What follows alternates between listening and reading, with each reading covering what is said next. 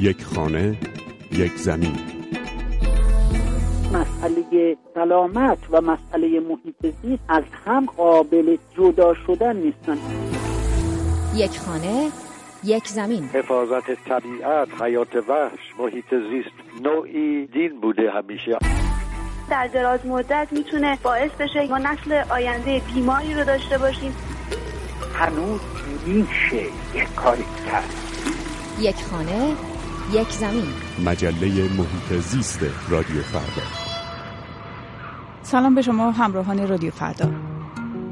آزاده اسدی هستم. این هفته درباره آخرین پژوهش ها مربوط به اثر طوفان ها و ریزگردها بر سلامت انسان ها میشنوید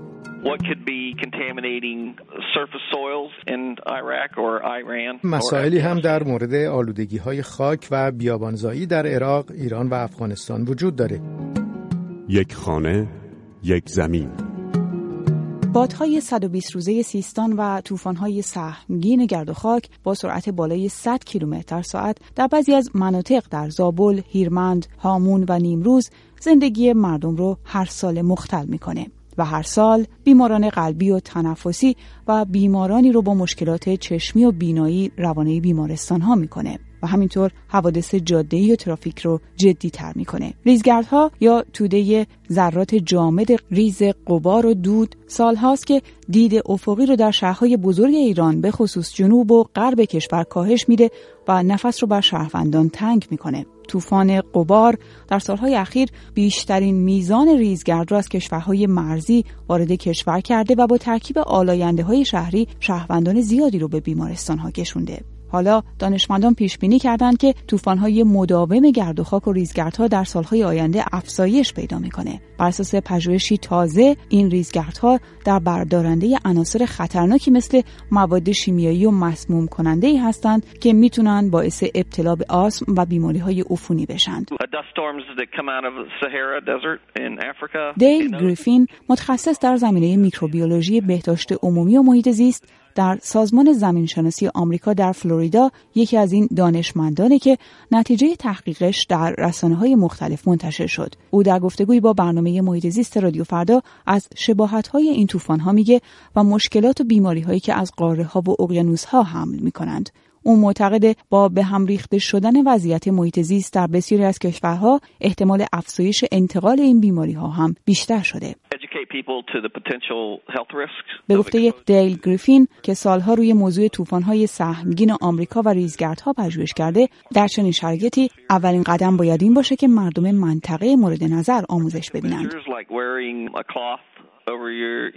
مثلا مردم باید در شرایط اولیه جلوی دهان و بینی رو با تکه پارچه یا دستمال بپوشونند. به خصوص اگر در اطراف بیابان یا مکانهایی زندگی می کنند که طوفان شن و ریزگردها با جریان قوی و قدرتمندی همراهه. درست مثل گاوچرانهای قدیم در آمریکا که وقتی به کار راه بردن گله مشغول بودن همیشه پارچه جلوی صورتشون میبستند. و این برای این بود که از گرد و خاک و شنی که گله پشت سر می‌گذاره در امان بمونن و این ذرات وارد مجاری تنفسیشون نشه. وقتی شما طوفان ریزگرد دارید شرایط حتی از این هم بدتره و نیاز ضروریتری برای محافظت از مجاری تنفس وجود داره. اصلا ما می‌تونیم طوفان‌های شن و ریزگردهای ایران رو با آنچه که در آمریکا شکل می‌گیره مقایسه کنیم. این طوفان‌ها شبیه طوفان‌های مناطق جنوب صحرای بزرگ آفریقاست که می‌تونن از اقیانوس اطلس هم بگذرن و به آمریکا برسن. این اتفاق هر سال میفته و طوفان‌های موسمی در آمریکا با طوفان‌هایی که از آفریقا برخواستند برخورد می‌کنه. طوفان‌های مشابه می‌تونن دریای مدیترانه را هم طی کنند و به اروپا برسند. من طوفان‌هایی سراغ دارم که از آفریقا برخواستند و مناطقی از آسیا و چین رو متاثر کردند و بعد از گذشتن از اقیانوس اطلس حتی غرب آمریکا رو تحت تاثیر خودشون قرار دادن. این یک مدل از طوفان‌های شدید آفریقاست. نوع دیگرش هم از خاورمیانه که بخش وسیعی از اون بیابونی است برمیخیزه. طوفان‌های شن می توانند در این گونه مناطق تولید بشوند. مثل طوفان‌های شن و خاک قاره آمریکا در دهه سی میلادی که مشکل بزرگی محسوب می منشأ و دلیل این طوفان‌های عظیم چیه؟ بیشتر این طوفان‌ها دلایل اقلیمی دارند و در شرایط نبود باران و خشکسالی پیش میان. شاید بیابانزایی بر اثر فعالیت‌های انسانی هم یک عامل دیگه باشه، اما دلیل عمده و اولیه این طوفان‌ها تغییرات طبیعی آب و هوایی است. بعضی ها معتقدند خاک بخشی از عراق که در اثر این ریزگردها به ایران میاد ممکنه آلوده باشه. جنگ عراق و ایران سالهای زیادی در این منطقه جریان داشت و همیشه در مورد آلوده بودن استانهای شرق عراق به بقایای جنگ بحثهایی وجود داشت. چطور این شرایط بر سلامت مردم تاثیر می‌گذاره؟ اصلا این موضوع به نظر شما درسته؟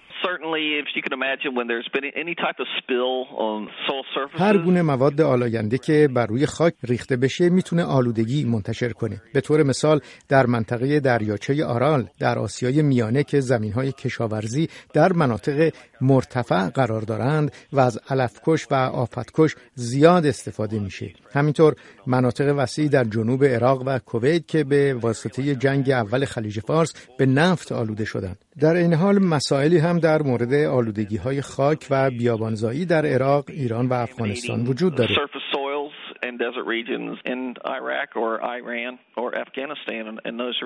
داره. همه اونچه بر سلامتی اثر می‌گذاره یا مانع از اقدام های انسان در مبارزه با ابتلاعات طبیعی بشه یا خطر ابتلا به انواع سرطان رو باعث بشه. حتی در مناطق صنعتی نشت از یک لوله می‌تونه باعث آلودگی خاک بشه. بنابراین هر جا خاک باشه و این خاک آلوده بشه این خاک همراه با تندباد جابجا میشه و از این نظر طوفان‌های شن می‌تونن خطر زیادی برای انسان تولید کنن هرچند که علت وقوع اون محیطی طبیعی باشه ایران چطور می‌تونه از افزایش این تندبادها یا ریزگردها در منطقه‌ای که میگید خطرناک هم هست جلوگیری کنه؟ آیا راههای آزمایش شده در این زمینه وجود داره؟ در طول زمان عواملی باعث کاهش طوفان‌های شن شده. بنابراین اگر خشکسالی پایان بیابه بارش باران وجود داشته باشه آب در ذرات خاک وجود داشته باشه و خاک سنگین بشه به هنگام وزش تندباد با پدیده طوفان شن مواجه نخواهیم بود. اما مثالهایی از اونچه انسان در گذشته انجام داده وجود داره.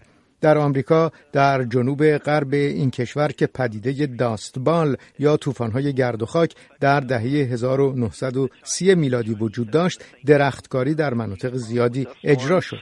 با اینکه چند و چون مؤثر بودن این کار محل سوال بود اما چینی ها همین کار رو کردند و اونها هم با طوفان‌های گرد و خاک مشکل داشتند. اونها هم مناطق زیادی رو درختکاری کردند اما بخشی از مشکل چینی ها اینه که قسمت زیادی از زمینهایشون زراعی. کشاورزان پوشش های گیاهی رو از بین می‌برند و ذرات خاک رو در معرض جریان باد و هوا می‌گذارند. میشه این نوع فعالیت ها رو محدود کرد و جلوی حرکت ریزگردها رو گرفت. مثلا در آمریکا علت بخشی از طوفان‌های گرد و خاک در سالهای دهه 1930 رویه های زراعتی کشاورزا بود. اونها پوشش طبیعی زمین رو از بین می بردند، شخ می زدند، بذر می پاشیدند، درو می کردند و بعد زمین رو رها می کردند و همین رویه رو در جای دیگری پی می گرفتند. قانون هزانت خاک در سالهای پایانی این دهه اجرا شد تا جلوی این رویه ها گرفته بشه. بر همین اساس یکی از کارهایی که دولت ها می‌تونن انجام بدن ممنوع کردن فعالیت است که طوفان گرد و خاک و ریزگردها رو تشدید می‌کنه. این کاریه که میگید دولت ها باید انجام بدن که قاعدتا برنامه بلند مدتی رو هم میطلبه و باید روش کار بشه. در ایران هم همیشه بحث هایی برای افزایش پوشش گیاهی در منطقه وجود داره. اما این موضوع زمان می‌بره. در طول این مدت مردم باید چیکار کنند مردمی که مدام در معرض این و ریزگردها و طوفانهای گرد و خاک قرار دارند و زندگیشون جریان داره. مردم باید همیشه از ماسک دهان یا پارچه برای پوشش استفاده کنند و ریزگردها رو تنفس نکنند. درسته که دائم نمیشه با این وضعیت زندگی کرد ولی برای کوتاه مدت باید حتما این روش رو اجرا کرد. سیستم ایمنی بدن بیشتر انسانها طوری است که می‌تونه در معرض حجم خاصی از ذرات گرد و خاک قرار بگیره. در سایر مواردی که ذراتی سنگینتر و بزرگتر در هوا وجود داشته باشه و به شهر و دیار شما بیاد اون وقت باید از ماسکای تنفسی پارچه و نظایر اون برای تنفس کمک گرفت تا ذرات بزرگ وارد مجاری تنفسی نشه. پیشبینی این شرایط و وضعیت به مرحله هشدار و خطرناک چطور انجام میشه؟ در آریزونا و نیومکزیکو ما سیستم هشدار طوفان ریزگرد داریم. این سیستم آمد و شده وسایل نقلیه رو کنترل می‌کنه. چون اگه مردم در جریان نباشن وضع می‌تونه خطرناک بشه. در جریان چنین طوفان‌های اشیاء معلق در هوا می‌تونه مشکلاتی به وجود بیاره. افراد از خطرات در چنین هوایی آگاهی دارن اما باید پیش از اون در جریان قرار بگیرن. وقتی مشکلی وجود داره و قابل رویت باشه مردم می‌دونن چه کار کنن. شبیه همین سیستم در کره هم وجود داره که اونها رو در مورد ورود طوفان ریزگرد از چین آگاه می‌کنه. در رادیو هم مدام این شرایط اطلاع رسانی میشه تا خود افراد در پناه قرار بگیرند یا به طور مثال دامهاشون رو در حفاظ قرار بدن و اونها رو از آسیب در امان نگه دارن. آیا سازمان زمینشناسی آمریکا که بررسی و مطالعه منابع طبیعی و بلایای طبیعی یکی از وظایفش هست یا های مشابه دیگه می‌تونن به ایران در این زمینه کمکی بکنن تا از ورود ریزگردها دست کم از مناطق مرزی جلوگیری بشه یا راهی برای همکاری وجود داره که با این های شدید که چند نمونهش رو در تهران و بعضی از شهرهای دیگه داشتیم و داریم بشه مبارزه کرد. الگوهای مقابله وجود داره. همکاری های هم می‌تونه شکل بگیره تا سیستم های کارآمد اجرا بشه و راهنمایی ارائه بشه. اینکه چه کارهایی پیشتر صورت گرفته و چه کارهایی می‌تونه انجام بگیره شناسایی بشه تا اقدامهایی برای بهبود وضعیت سلامت، تجارت و کشاورزی در زمان وقوع انجام بشه. به نظر شما پژوهشگران در ایران می‌تونن با محققایی مثل شما مثلا در سازمان زمینشناسی آمریکا در ارتباط باشن و از تجربه شما استفاده کنند؟ بله حتما ما با دانشمندان این رشته در ترکیه و آلمان و بسیاری از کشورها در ارتباط هستیم. همیشه موقعیت هایی برای همکاری وجود داره. باید تماس برقرار بشه و منابع لازم وجود داشته باشه. تأمین کننده این منابع می‌تونه سازمان بهداشت جهانی باشه یا بسیاری از مؤسساتی که به مطالعات مربوط به ریزگردها نیاز دارند. در آمریکا به طور مثال بنیاد علوم ناسا در این زمینه کارهایی کرده. در جایی که قرار باشه همکاری های بین المللی شکل بگیره یا دانشمندا از کشورهای مختلف همکاری کنند ابتدا باید منبع تأمین هزینه مشخص بشه. وقتی چنین کاری انجام شد دانشمندها با کمک یکدیگه طرح و پیشنهاد خودشون رو آماده می‌کنن و در صورت وجود منابع این طرحها رو اجرا می‌کنن.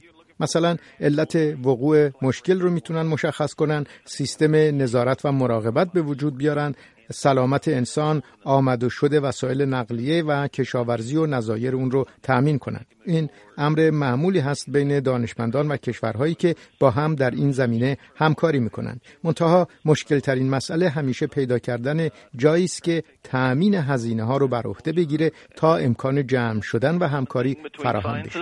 Always the hardest thing is to find a place that'll provide funding for you to work together, complete your efforts. نظراتتون رو درباره این برنامه برای ما بنویسید به نشانی زیست at